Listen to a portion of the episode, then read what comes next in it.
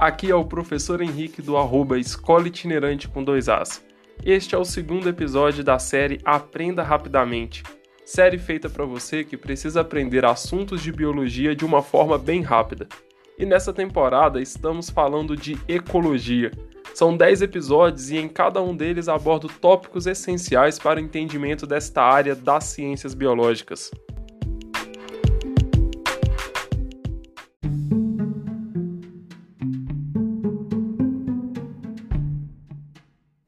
E neste episódio vou falar sobre relações tróficas existentes entre os seres vivos. Mas você sabe o que é uma relação trófica? Você sabe a diferença entre uma cadeia alimentar e uma teia alimentar? Fique comigo por aqui que você já vai aprender. Ao estudar ecologia, é muito comum nós encontrarmos o termo relações tróficas. Para quem não sabe, quando a gente fala em relação trófica, a gente está falando sobre relações alimentares e praticamente todos os seres vivos necessitam de se alimentar de um outro ser vivo para obter nutrientes necessários para a produção de energia. A única exceção a esse fato são os organismos produtores. Um organismo produtor é aquele capaz de produzir por si só a matéria orgânica. Os principais processos bioquímicos ligados a isso são a fotossíntese e a quimiossíntese. A fotossíntese é realizada por plantas, por algas e cianobactérias, e a quimiossíntese pode ser realizada por árqueas e também por algumas espécies de bactéria.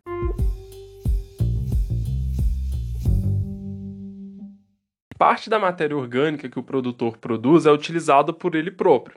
A outra parte pode ficar disponível caso algum outro organismo venha consumi-lo. Se isso acontecer, o organismo que se alimenta de um produtor é chamado de consumidor primário. Para ficar mais claro para você, imagine que o rato se alimente de milho. O milho é um organismo produtor. O rato, ao se alimentar do milho, torna-se um consumidor primário.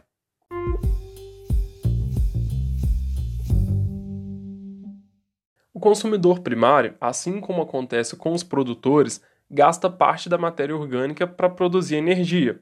Porém, a outra parte fica armazenada e pode estar disponível caso um outro organismo venha consumi-lo. Um organismo que se alimenta de um consumidor primário é chamado de consumidor secundário. No nosso exemplo, a planta seria o produtor, o rato seria o consumidor primário e uma serpente que se alimenta desse rato passa a ser chamada de consumidor secundário. Todo este processo de um organismo se alimentar de outro pode continuar por muitos níveis tróficos. Porém, é preciso saber que existem também os decompositores. Ao morrer, produtores e consumidores de diferentes níveis podem servir de alimento para fungos e bactérias. Estes fungos e bactérias decompõem a matéria orgânica para poder conseguir obter nutrientes e energia, e por isso são chamados de decompositores.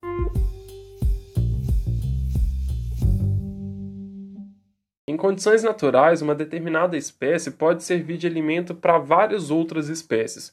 No exemplo do rato, o rato pode servir de alimento tanto para uma serpente quanto para um gato. Ou, se pensarmos no milho, aquele mesmo pé de milho pode servir de alimento tanto para um rato quanto para um ser humano. Então, as teias alimentares nada mais são do que representações bem realísticas daquilo que de fato encontramos na natureza enquanto que as cadeias alimentares são recortes de uma teia alimentar. E neste episódio começamos a falar mais sobre as relações que existem entre os seres vivos. Porém, podemos aprofundar muito mais nisso. Nos episódios que seguem a este, vamos falar sobre relações ecológicas. Você sabe diferenciar uma relação intraespecífica de uma relação interespecífica? Um abraço e até a próxima!